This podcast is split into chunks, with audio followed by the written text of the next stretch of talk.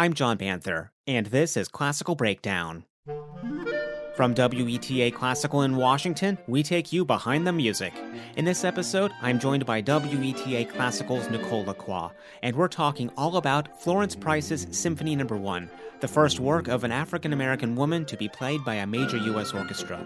There is a lot to get into, from hidden motifs to listen for as the music develops, her use of orchestration and sense of rhythm, a specific dance she includes in every symphony, and more.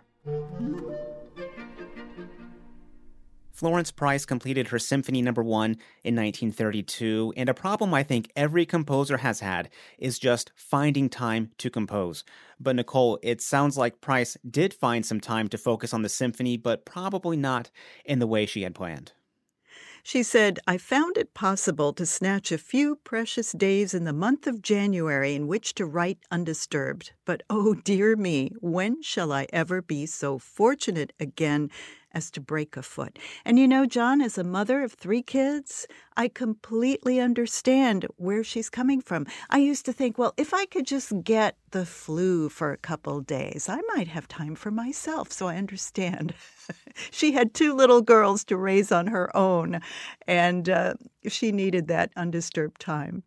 And she was also around this time, early 1930s, you know, things were financially not going well. She was living with one of her students, of course, great composer Margaret Bonds, working as an organist for silent films and so on. I mean, it's hard to imagine for us normal people, non composers, breaking your foot can sometimes be this blessing of undisturbed uh, time to compose. Just think of Bach trying to write with all those kids running around in a small flat, or Bernstein with his traveling and conducting schedule. They take these composers whatever time they can get. And when you say normal people like us, that was really reinforced when I read about Florence Price. She was not quote unquote normal. She was a real genius. And the amount of work she did, over 300 compositions that we know of, you know, ending school at 14, going to conservatory at 15. Uh, being a double major at, at your school at the conservatory, it's unbelievable. And I think when we listen to this symphony number one, we're going to have to keep in mind the fact that she is a major intellect. Oh, yes. And if you did not listen to our episode on Florence Price, episode number 37, I highly recommend checking that one out after listening to this one. So, Florence Price wrote this symphony in early 1932, some of it on that rest from a broken foot, and there was a competition that was announced in the Chicago Defender, a historically important and still around today African American newspaper. And it was described as an event of paramount importance open to all musical composers of the race. That's how it was announced. And it was co sponsored by the National Association of Negro Musicians and Wanamaker's Department Store. I'm thinking that I'm saying that name right. Wanamaker's? Yeah. So she wins this competition, right? And she earns $500, which today is about $14,000. After hearing the symphony, it's definitely worth a lot more than that. but then it was subsequently played, wasn't it, by the Chicago Symphony in the following year, 1933. What I find interesting, not to in any way take away from her achievement, is the fact that it was performed for a concert at the Chicago World's Fair. It was an evening dedicated to African American music, the culmination of quote unquote Negro Day, and the concert was billed as the Negro in Music. But this was such an important event. You have an all white orchestra of men playing the music of this African American woman, and luminaries were in the audience. Gershwin, Adlai Stevenson, and his wife flew in from D.C., and even President Roosevelt sent his greetings. So let's jump into the music. The first movement, it opens beautifully with this line in the bassoon and then a kind of response in the oboe and clarinets. You immediately get this sense of a story being told in the introduction.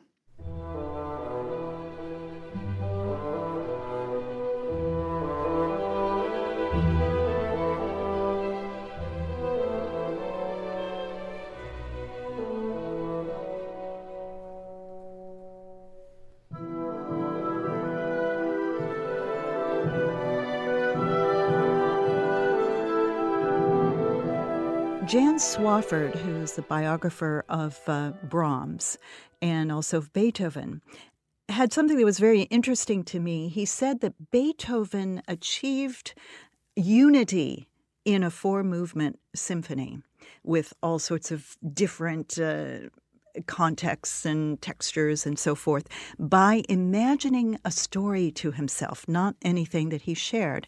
And this quality is sort of a rare quality in composers, but it's immediately felt between between the composer and the audience or the listener. You understand that this is a whole, not just four separate pieces. And this is the impression that I get from listening to Florence Price's Symphony Number no. 1 immediately. Oh, yes. It's immediate because sometimes, well, a lot of symphonies, they start with an introduction and it's kind of like, okay, you know, this is to get everyone quiet and, um, you know, when does the music start? And here from the beginning, it's immediately kind of grabbing you and pulling you into this story, this really kind of grand E minor sound leads to some huge, big moments and a lot of use of um, pentatonic scales in the melodies, just five notes instead of seven notes in a, in a full scale, including the eighth note, the octave, uh, if you want to count that. And that gives it this also folk sounding quality, as that pentatonic sound is found in um, pretty much every culture across um, the world independently. This kind of came up. Leads to some huge, towering moments in the opening, but then suddenly the orchestra drops out and we have this flute solo almost just kind of looking around, and it goes seamlessly to oboe and then to clarinet. And I bring this up because this was not easy. It could not have been easy to write because the timbres of these instruments are so different, but the transitions between them are so smooth. And they play, they don't even generate notes in the same way. A flute, you blow over the tone hole, oboe has a double reed, clarinet has a single reed. So they sound so different, but she has found a few common notes in just the right registers, high or low, where they can seamlessly go in between each other. And it makes this kind of, it's not just three instruments, but one extended instrument. She was a virtuoso organist. And I think if you remember that when you listen to this, it shows her her wonderful use of color and texture and orchestration. When I listen to the first movement, I feel this grand sense of America unfolding in front of me. And here again, you know, the personal experience of the composer. She lived in Chicago. I remember driving from Chicago to Iowa, three hours of nothing but flat lands and cornfields. And I have that same feeling with the opening of the symphony, just, you know, all the way up to the horizon, nothing but America ah, and the hope ah. of America. That's right. You see such a huge expanse at once. It's kind of eerie the first time uh, you see something like that. And that's what I hear, especially, you know, those two wonderful themes that she opens with. And speaking of themes, there's a kind of theme within a theme in, in these um, opening sections and really in the whole movement, and that is an emphasis on a particular rhythm in the themes. We have two sixteenth notes followed by a long note, this particular rhythm. That's basically two short notes and then a long note.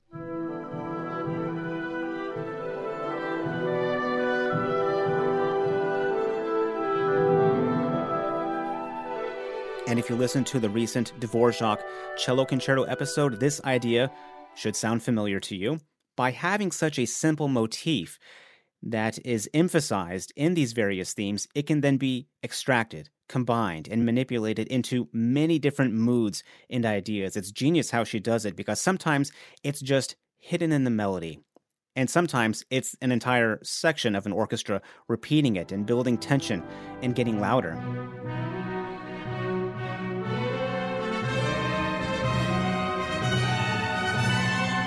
Sometimes she simplifies the rhythm by making it an eighth note followed by a long note, so a shorter note with a longer note. And you don't need to know music or, or read music to, to hear this, because basically, instead of arriving on a big downbeat where you have a note that you're expecting, a nice resolution, she has that note come in on the offbeat. So it's delaying this expected resolution. It gives it a very forward moving feeling in the music. And then very cleverly, you hear sometimes she uses that sustained note that's delayed as a note that leads into the next line. So it's always just kind of pushing forward.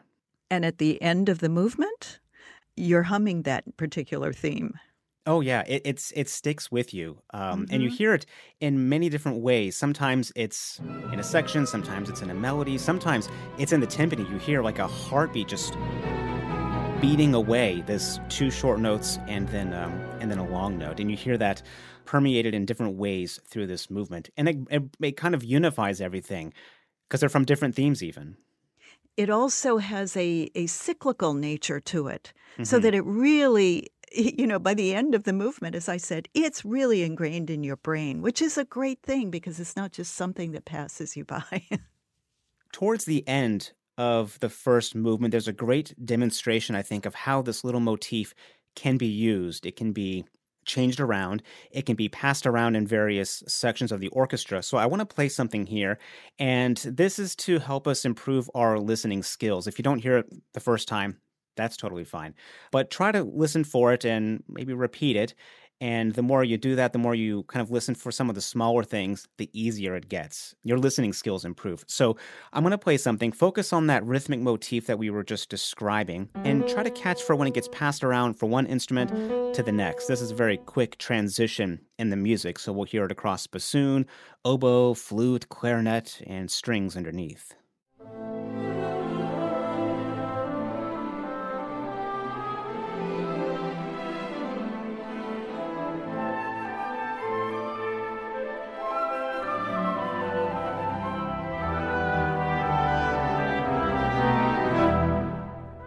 It's like all these little lines popping out. I'm thinking of that description you were giving earlier of seeing this large flat expanse and all these notes or lines are singing out. And it's such a quick transition, but the way she uses that rhythmic motif is just beautiful.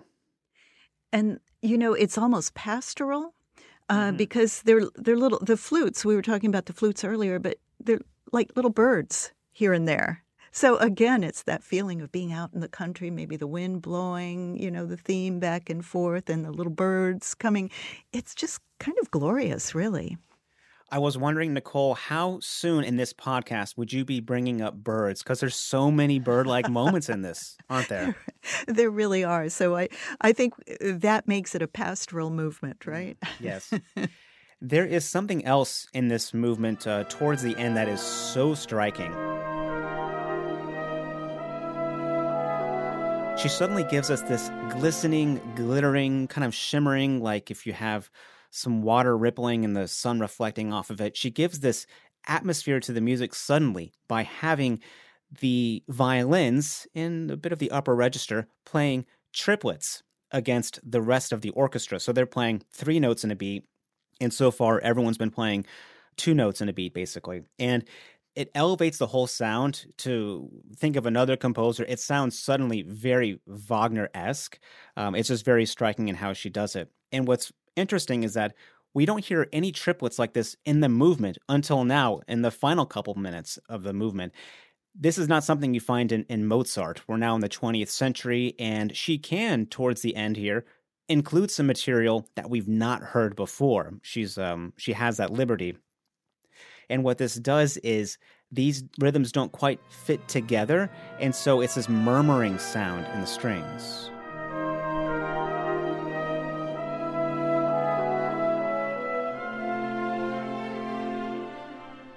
so the notes don't line up perfectly if you take if you take a pencil and looking at the a little bit before this in the symphony and you draw a line down on on the notes they're all kind of going to line up with each other these lines but if we do that here in this section there's lines in between the lines. It doesn't fit quite together. And it just gives this striking quality that is um, quite unexpected. It's almost as if the Mississippi River suddenly started flowing through our our vast uh, cornfields. uh, again, that's a beautiful description because this is often used to depict something like water. Think of the Moldau, for instance, mm-hmm. and other works that, that do this. Just absolutely beautiful. I love this movement. It's also, I think, the the biggest movement in the symphony as well. Right. I think that at this point in 1932, she was writing this. It's the Depression. Uh, I guess they've come through the worst of the Depression, but think of all the American composers who are writing about America, about the big vision. Things like um, Copland or Oklahoma or the the ballets, the painters, mm-hmm, yes. um, you know, American Gothic and uh, that sort of thing. Georgia O'Keeffe, they're celebrating the land and they're celebrating the idea of having an American art form. It's also the time of the Harlem Renaissance and the Chicago art explosion, too. And poetry and culture of all kinds are, are really, as I said, celebrating America. And I think that this, especially this first, well, no, the, the whole symphony is an example of that that that yearning that realizing things aren't perfect you know we have hard times but we have hope for the future. That's a key word that i'm hearing and that, and that is hope. And that brings us to the second movement where this is personally my favorite movement of the symphony because of course it opens with this beautiful hymn in the brass but for me it's especially my favorite because it kind of changes our expectations of what a slow second movement in a symphony can be. So it starts with this beautiful, proud, hopeful hymn, like this slow march just moving forward. And in the score, and you're hearing it too, there's some percussion instruments as well. These are hand percussion instruments. They're not um, hit with drumsticks. She writes for a large African drum and a small African drum. And this movement, you know, you, you hear a second movement in a symphony, you expect something tranquil, something slow, something, you know, nice and beautiful. And she's doing that here, but in a way you've I've not heard before. And it just it changes the whole idea of a second movement for me. And the idea that she is writing what she knows, you know, when when you write something a novel or whatever, they tell you write what you know. This is what she's doing. She is trained in the classical tradition, and yet she wants to express herself. What better expression than to portray a church, an African American church, with a hymn that she has written herself? It's not something that she has taken and, and improvised on. This is something she's written but it expresses so much of of life from joy and spirituality to pain and, and the troubles that people have gone through and again the hope of spirituality hope and that rhythmic motif that we listen to in the opening movement that's back here in the second movement but it is placed slightly differently in the beat. It's placed in a slightly different place in the beat, and it changes it completely. So before we had those 16th notes on the downbeat, da da dum, the short notes, da da dum. Now we have the short notes leading into the longer note, which is on the downbeat. So it's happening a little bit earlier. So we no longer have that delay of the resolution of that of that final note, and it gives it a completely different feeling. It's less forward moving. It's more in the moment, but it's here as well. And oh, it's just so beautiful.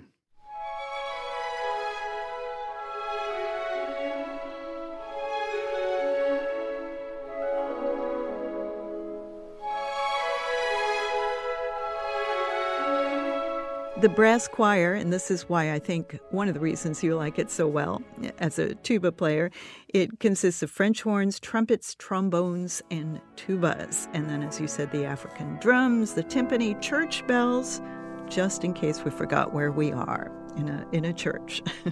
and it's just one tuba, but the tuba's written a little higher. It's in the middle register, it's not super low, and it just works perfectly. And in this movement, Nicole, which is already different and so beautiful of a, of a second movement in a symphony, there is this sudden moment that is almost I don't know where it's coming from exactly, but it's like a Bach organ fantasy has her in her own way brought in with the um, strings, so striking, and then a moment later, as it resolves, it's completely different. It sounds like to me this butterfly is you know going up and up higher and higher and higher you know fluttering as hard as it can to get to the top of some building and then it finally lands and then it stretches its wings in the sun.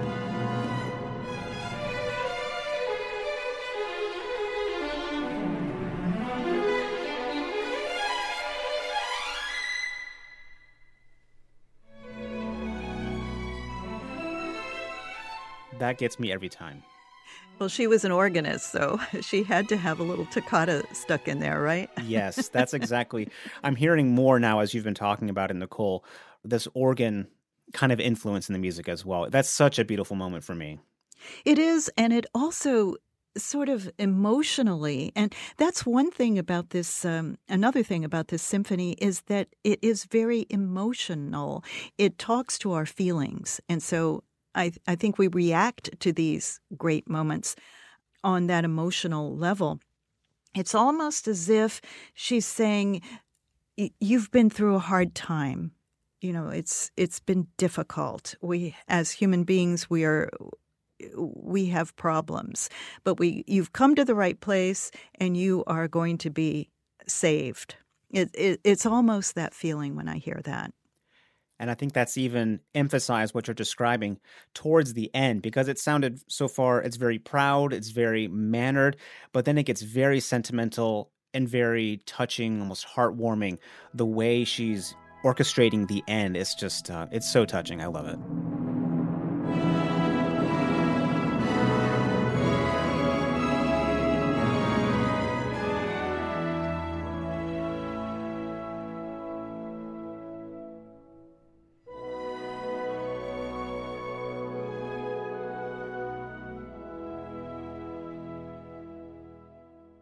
And we'll get into the third movement right after this. Classical Breakdown is made possible by Classical WETA. Join us for the music anytime, day or night. To listen live, just go to our website, classicalweta.org, or download our app. It's free in the App Store.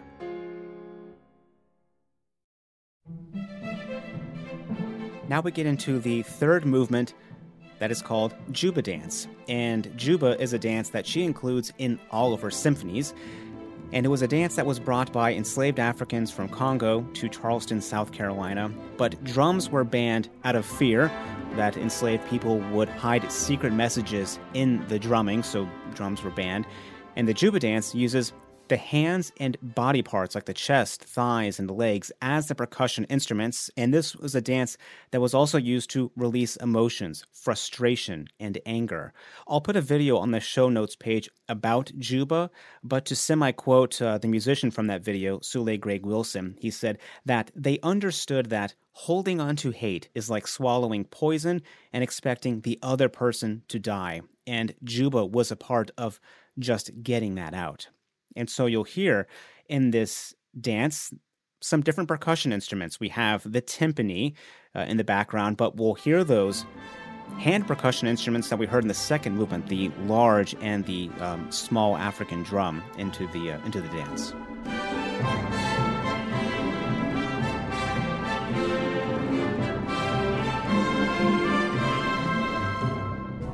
You know, John, I remember when I was a kid, uh, lived in Cote d'Ivoire, West Africa, for a couple of years.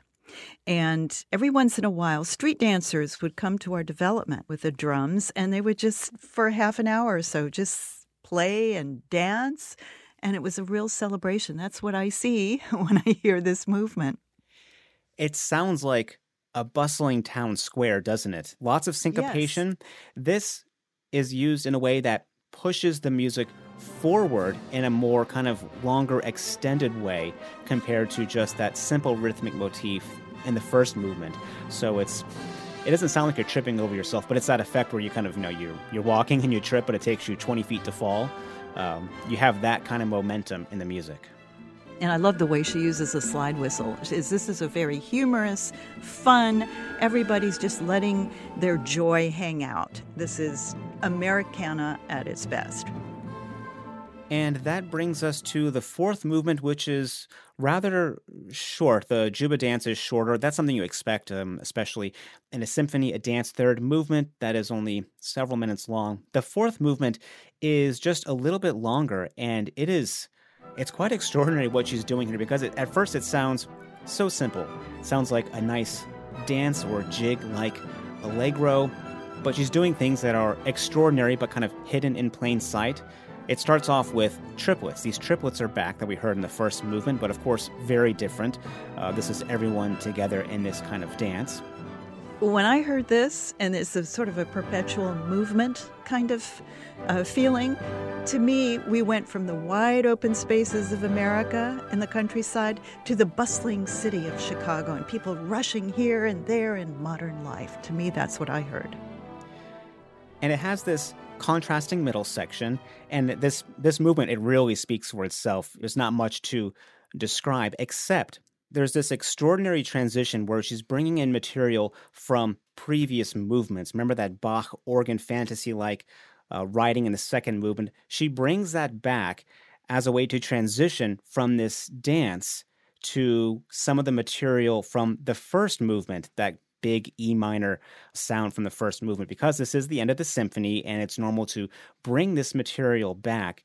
And that elevates the whole thing and gives the transition that much more impact.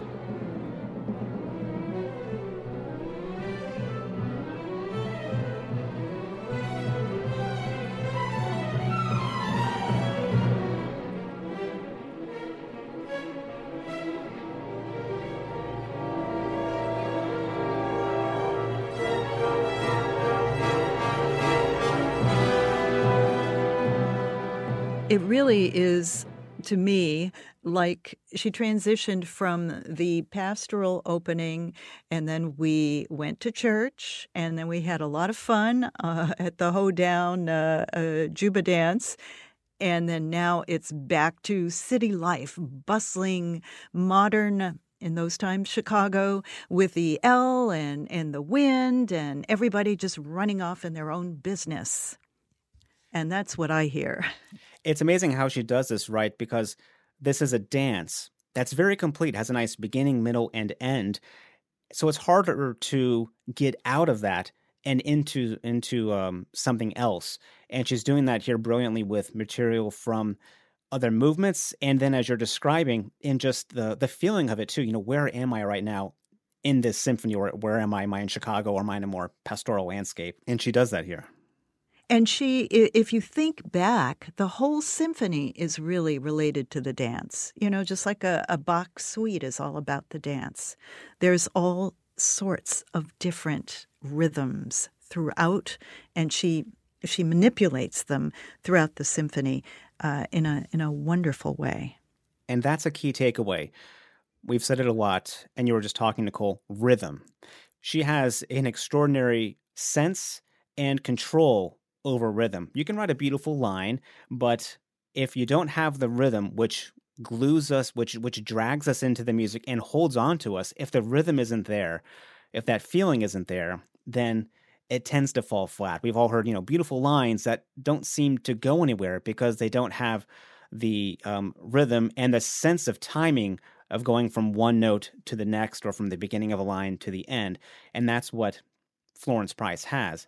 And the end is it's fast and it's driving. And a big shout out to uh, cymbal players everywhere, especially this mm-hmm. one, because cymbals they're way harder than people realize. It is not just smashing two pieces of metal together at all. It's very difficult. So speeding up and staying in time, that's difficult writing she's putting in there. And then at the end, kind of rubbing the cymbals together quickly, you know, very it's not just a big crash that happens at the end but the way she writes that to kind of roll on itself is um yeah that wasn't easy. Could not have been easy. I was jogging to the juba and the propulsion in that is visceral and actually there's a visceral aspect to every single movement in this symphony and that underscores what you're talking about the idea of rhythm we feel it, just like we feel, uh, you know, an organ pipe vibrating through us. Mm. You have that one on one communication between the composer and the listener. And I think that's quite, quite rare. it is. And that's Florence Price's first symphony. And believe it or not, I believe it's also one of her first large scale orchestral works, which is um, okay, that's incredible. But unfortunately, this symphony was not performed much in her lifetime. Uh, so I highly recommend listening to episode number 37 on Florence Price, where you will hear reasons why and readings of letters of, that Price wrote to conductors asking for her music to be played. Uh, they're read by Dr. Karen Walwyn in that episode. So I highly recommend checking that one out as well. Well, thank you so much, Nicole. Do you have anything else for Price's Symphony Number One? Well, this is uh, from a review in Vulture of a performance by the Philadelphia Orchestra of this symphony.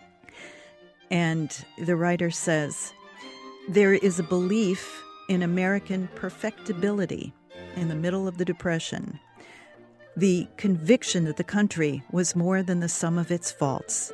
That attitude, says the writer, couldn't be more timely, and I agree.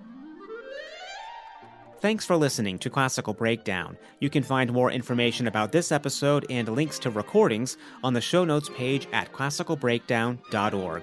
If you have any comments or episode ideas, send me an email at classicalbreakdown at weta.org. And if you enjoyed this episode, leave a review in your podcast app. I'm John Banther. Thanks for listening to Classical Breakdown from WETA Classical.